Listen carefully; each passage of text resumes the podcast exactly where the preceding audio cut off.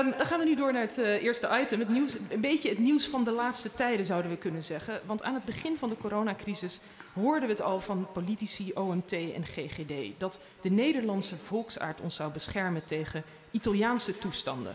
We waren namelijk hygiënischer dan de Italianen, intelligenter qua lockdown dan in Frankrijk. En ons de wet voorschrijven zoals in Spanje, dat was niet nodig, want wij waren weldenkend en nuchter. Maar sinds de tweede golf valt ons op dat de Nederlandse volksaard juist een probleem lijkt te zijn. We zijn namelijk te koppig, te anti-autoritair en te eigenwijs om braaf te doen wat nodig is. Wij vroegen ons af, helpt of hindert die volksaard ons nou? Ja, maar eigenlijk is de hele vraag onzinnig. Althans, dat meent hoogleraar Europese studies aan de Universiteit van Amsterdam, Joep Leersen. Want de volksaard is volgens Joep een sprookje, een ideaalvertelling, zoals een sprookje tenslotte is.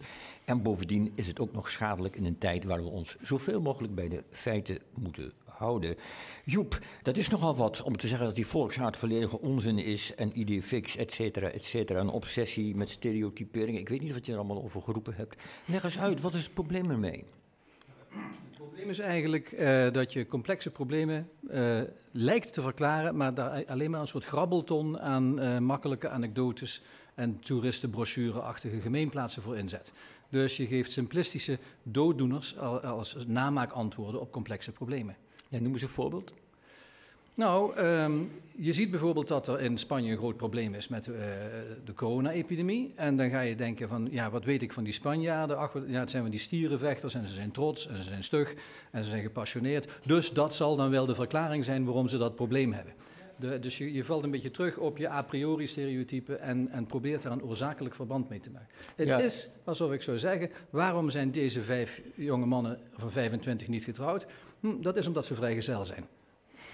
Dat ja, is geen klinkt allemaal heel aannemelijk wat je zegt. We komen daar vast straks ja. nog op terug. Uh, maar eerst even die volksaard. Waar komt dat eigenlijk vandaan? Wat is dat precies? Hoe, hoe, hoe definiëren wij het begrip volksaard? Ja, nou daar kan ik wel een, een beetje over uitweiden. Um, kijk, uh, wij, de mens heeft in alle tijden en in heel veel samenlevingen de neiging om vreemdelingen vreemd te vinden. De gedachte dat mensen die van elders komen maar een beetje raar zijn, een beetje typisch, uh, dat zien we ook in het Oude Testament en in oude Chinese bronnen, dus dat is heel wijd verspreid. Wat er in Europa gebeurt in de 17e eeuw, dat is dat al die anekdotische Belgemoppen en rare buitenlanders, dat, soort beelden, dat wordt aan elkaar geklonken tot een systeem. En dat systeem van elk volk heeft zijn eigen temperament. Uh, dat geeft aanleiding tot het begrip nationaal karakter. Dat vervangt eigenlijk wat in de middeleeuwen het woord ziel was. Uh, het Duits spreekt nog altijd over volkszelen. En dat wordt dan gezien als de motivering waarom mensen zich gedragen zoals ze doen. En dat wordt in de 18e eeuw een hele uh, quasi-antropologie. Uh, geziene verlichtingsfilosofen houden zich bezig met nationale karakters. En in de 19e eeuw, als de nazistaten opkomen in Europa, wordt het ook de grondslag van de nationale identiteit. Je volksaard wordt je identiteit. En het, het Nederlanderschap wordt dan vastgeklonken aan uh, je bent zus of zo. Dus de Duitsers zijn Rottweilers en de Fransen zijn poedels en de Nederlanders zijn keeshonden. Dus elk heeft zijn eigen temperament. Ja, dus je hebt even heel kort die geschiedenis geschetst. En dan moeten we denken aan, met name ook, dit is in, in, in de beroemde tijd van de romantiek, is dit mm -hmm. iets moois geworden. Hè? Iets, iets wat, wat elk volk typeert. Ja. Dus we zijn er ook echt aan gaan hechten. Ja, dat, dat wordt onderdeel van het nationale denken, van het nationalisme en van de vaderlandsliefde die iedereen uh, dient te hebben uh, voor je geboortegrond, voor je gemeenschap van herkomst. En die wordt dan ook gedefinieerd in termen van ons karakter. Zo zijn ja. wij Nederlanders. Ja. Ja, en wat wij dus over onszelf vinden, is dat dan eigenlijk ook iets heel constants? Zijn wij al eeuwen, zoals we dan nu veel horen, nuchter, eigenwijs, hmm. anti-autoritair? Nou, veel van die stereotypen zijn heel langdurig, maar het kan ook erg schommelen. Um, kijk, de Nederlanders is een op optelsom van alle volkeren waar we een hekel aan hebben gehad. Mm -hmm. In de 17e eeuw hadden we een hekel aan de Spanjaarden, in de 18e eeuw een hekel aan de Fransen en daarna een hekel aan de Duitsers. En wat er als resultante uit al die, die, die, die afscheidingen tegenover anderen uh, is overgebleven, dat is dan het Nederlanderschap. Maar uh, dat zijn soms heel tegenstrijdige dingen. Dus enerzijds is dat beeld geworden, we zijn nuchter, we zijn ook een beetje moralistisch, in tegenstelling tot die frivole Fransen. En dan worden we dominees met het opgeheven wijsvingertje. Of we zijn, in tegenstelling tot de Duitsers en de Spanjaarden, stoere vrijheidsbonken, individualisten die zich de wet niet laten voorschrijven. Dat is dus een beetje schizofreen. En heel veel volksaarden, als je ze even bekijkt, hebben die, die, die bipolaire instelling van we zijn zus, maar we zijn ook zo. Dus het, het ultieme cliché is, dit is een volk van tegenstellingen. Oh, kijk, en dat, dat is dan natuurlijk altijd handig, want dat is altijd waar. Ook. Dat klopt. In, in, in, Limburg zeggen ze dan, het is zolang als het breed is. Ja. als je met je, uh, je beeld van de frivole Fransen geen verklaring kunt aanreiken, dan val je terug op het beeld van de starre Cartesiaanse Frans. Joep, bezondig jij je er wel eens aan? Want eh, je zegt net, in Limburg zeggen we dit en zeggen we dat. En mhm. wij zeggen wel eens aan de andere kant van Nederland, oh ja, daar heb je weer die Limburgers. Bezondig jij je nooit aan uh, per ongeluk iets volksaardigs, zonder dat je het zelf doorhebt? Want je ehm, praat er nu over of het echt allemaal zo fout is en, en zo dom. Eh, ik kan me zomaar voorstellen dat jij als je bij voetbal zit te kijken ook wel een beetje volksaardig bent. Of hoe zit dat? Nou, uh, iedereen uh, heeft zekere verknochtheden aan, aan, gemeenschappen waar ze zeggen bij te horen. En die heb ik ook. Maar die zijn gelaagd. En dat kan Limburgerschap zijn, dat kan ook um, het feit dat ik Europeaan ben. Uh, die zitten als matroska-poppetjes in elkaar. Dat bijt elkaar niet. Maar ik zal het nooit herleiden tot een psychologie, een temperament, een karakter dat ik van mijn ouders heb geërfd. Dat vind ik echt een kwalijk bijgeloof. Juist, helder. We hebben een kleine compilatie gemaakt van hoe onze leiders, de politici van de regeringspartijen, de laatste tijd hebben gesproken over onze volksaard, met name naar aanleiding van de corona. En we horen achter elkaar Rutte, De Jonge en Dijkhoff en we laten ze in chronologie horen. Rutte's persconferentie op 9 maart, daar beginnen we mee en we eindigen met Klaas Dijkhoff in een Kamerdebat afgelopen woensdag. Nou zijn we ook een nuchter landje. Dat merk je ook de afgelopen weken. We benaderen dit met een zekere nuchterheid. Eh, maar toch ga ik u vanavond uh, vragen uh, om toch eens even heel scherp opnieuw te kijken. Wat zijn nou die algemene hygiënemaatregelen die we allemaal kunnen nemen? Eigenwijsheid is altijd prachtig, is ook diep in onze Nederlandse volksaard verankerd. Maar nu even niet. Wat in Nederland niet werkt is een regering die zegt je moet dit en je moet zus en et Past niet bij het volwassen democratische trotse Nederland. We vertellen onszelf in Nederland vaak dat we zo'n nuchter landje zijn. Door onze eeuwenlange strijd met het water weten we dat we niet alle onheil buiten de deur kunnen houden. De enige manier om die tweede golf te voorkomen is door ons gezond verstand te gebruiken en ons verantwoordelijk te voelen voor de bescherming van elkaar. De dijk, dat zijn we samen. Wees niet die eigenwijze persoon die de randjes van de regels opzoekt. Wees die realistische Nederlander die opstaat en zijn verantwoordelijkheid neemt als het erop aankomt. Ligt het dan aan onze volksaard? Is het eigenwijze, het wars zijn van autoriteit, het een hekel hebben aan regeltjes? Is dat nu het probleem? Maakt alles wat ons een leuk volkje maakt, keert zich dat nu tegen ons? Deels wel, ja, het is wel. Het is, het is mooi. Hè? We hadden volgens mij nog minutenlang kunnen doorgaan. Uh, we hebben zoveel gevonden toen we hier naar op zoek waren. En je hoort ook al sommige dingen. Eh, de tegenstelling waar je het net ook al over zegt. In het begin is het nog van. Uh, het, uh, wees niet eigenwijs. En dan later. Uh, ja, ja, het, het, gaat voortdurend tegen elkaar in. Wat valt jou op, Joep, als je hier naar luistert? Nou, mij vallen twee dingen op.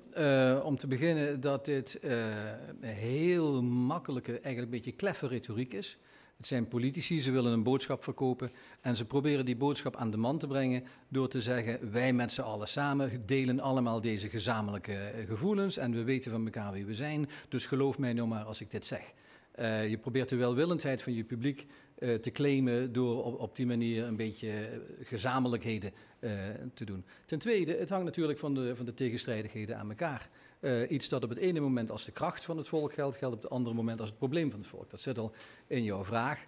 Um, en, uh, ja, maar vooral is het duidelijk dat dit wordt ingezet om gevoelens te manipuleren. Als, een, als een, een, een politicus, om dat woord maar even te gebruiken, het gaat hebben over onze volksaard. Dat is net zo'n frase als wij met z'n allen. Of een frase als dat is niet meer van deze tijd. Dan weet je dat er complexe dingen geponeerd worden als een vanzelfsprekendheid waar je verder niet over hoeft na te denken. Dat is gewoon zo. En dan weet je dat je gepiepeld wordt. Ja, maar als hij nou zegt, wees nou even niet die eigenwijze Nederlander. Dat mhm. is zo'n lekkere tekst van Rutte. Dan denk ik toch, heeft toch ergens gewoon een punt. Het is gewoon verstandig om mensen aan te spreken. Wat is er nou eigenlijk mis mee? Um, er is op zich niks mis met het efficiënt retorisch verpakken van een nuttige boodschap.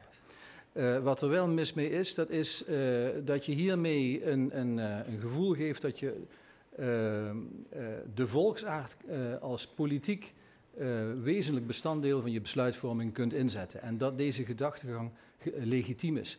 Um, voor, het, voor, hetzelfde geld kunnen andere mensen diezelfde argumentatie dan inzetten voor hele kwalijke doeleinden. Nu wordt het even voor een, een goede doelstelling gedaan, van was je handen en zorg voor de hygiëne. Maar het kan ook voor hele foute dingen ingezet worden. Je legitimeert een foute manier van denken. Wat me ook wel opviel, is dat een hele hoop heel negatief is. Hè?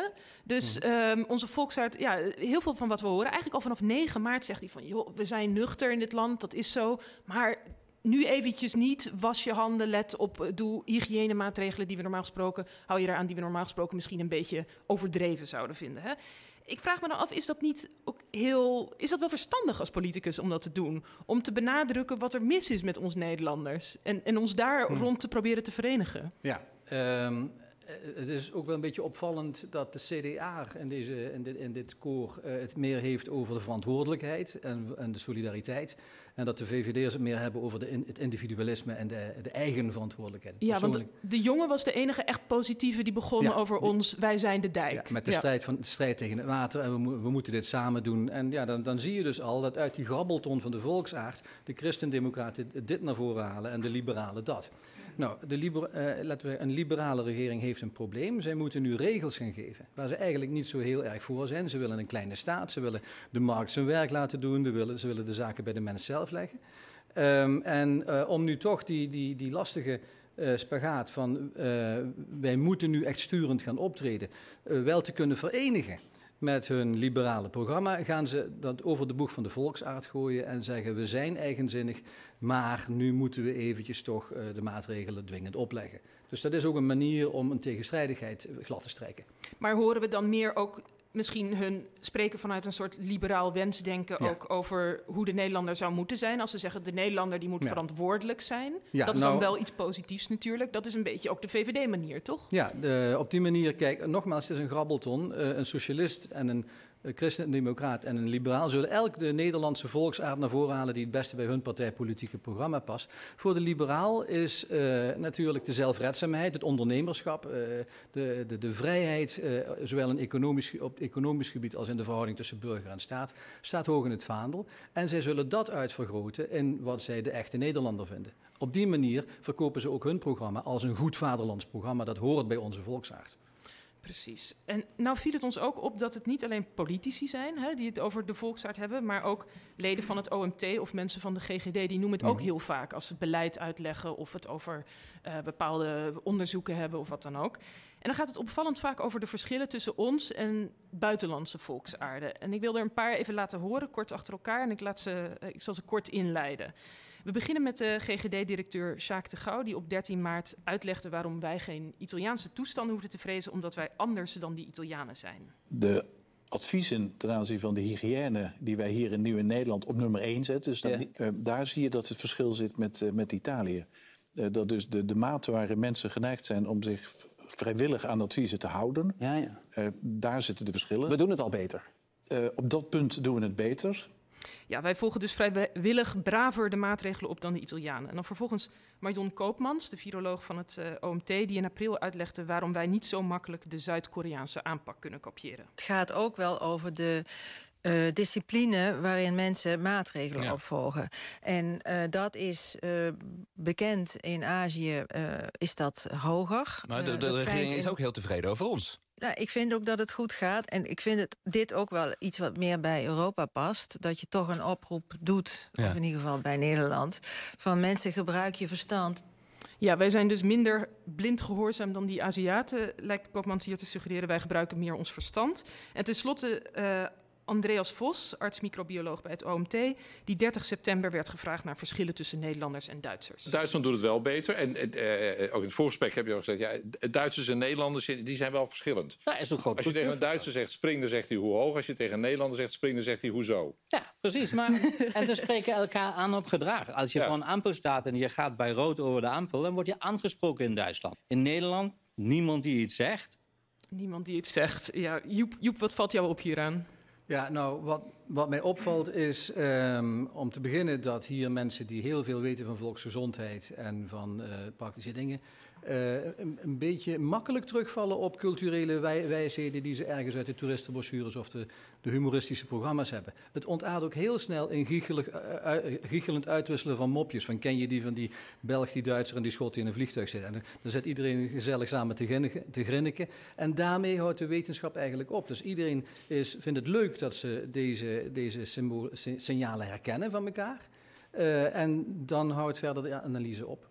Maar valt het jou dan ook een beetje tegen dat deze serieuze wetenschappers, als hen wordt gevraagd van hoe zit dat nou met dat testbeleid in Zuid-Korea, kunnen we daar iets van leren, dat mhm. een viroloog dan niet daar serieus op ingaat, op, op de verschillen in, in testbeleid, maar ingaat op nou, wat zij zo'n beetje denkt over Aziaten? Nou ja, je, je slaat de spijker op de kop. Um, wetenschappers uh, moeten zich bij hun analyse houden aan de dingen waar ze veel van weten. Ik zou als cultuurhistoricus niet pretenderen om epidemiologische analyses te geven. Dat laat ik aan medici over.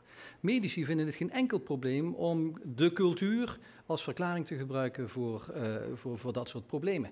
En dan zei ik, cultuur, waar heb je het over? Je, uh, volksaard, uh, je hebt geen idee waar je het over hebt. Dit zijn toeristenbrochures. Je bent op dat moment geen goede wetenschapper. Het is een beetje net als dat wordt gezegd, goh, er zijn 17 miljoen virologen. Ja. Eigenlijk zouden we moeten oppassen dat we ook niet 17 miljoen... 17 miljoen cultuurantropologen op het ogenblik rondlopen. Precies. Ja. Ja. ja. maar kijk, dit klinkt allemaal heel aardig natuurlijk over die, en, en over die toeristenbrochures. Maar bestaat er dan helemaal geen verschil tussen Nederlanders, Duitsers, Spanjaarden, uh, noem eens wat anders op, Zwitsers?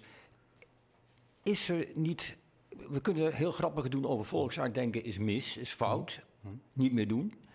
Maar waar ik toch benieuwd naar ben, hoe kijk je dan naar hoe kijk je naar de verschillen? Zijn er verschillen die bijvoorbeeld door cultuur en door historie zijn ontstaan, waardoor je een Nederlander toch een beetje anders aanspreekt dan bijvoorbeeld een, uh, uh, noem eens wat, een Spanjaard?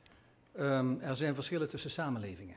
De manier waarop uh, een staat omgaat met, of een, een, burger omgaat met zijn spaargeld, of uh, de politieke voorkeuren die de burger heeft over hoe hij de macht wenst uit te besteden, of hoe hij de staatsfinanciën besteed wenst te zien, dat is soms per samenleving anders. Maar de Nederlanders, de Spanjaarden, wie zijn dat, Jos? Uh, er zijn Noord-Nederlanders en Zuid-Nederlanders. Uh, als Limburger uh, word ik soms als een Bourgondier afgeschilderd. Terwijl in Italië heb je ook een noorden en een zuiden. En dan heb je opeens de Milanezen tegen de, de, de, de Sicilianen. Overal zit een Noord-Zuid verschil. Je zou je ook moeten afvragen de verschillen tussen steden en plattelanden.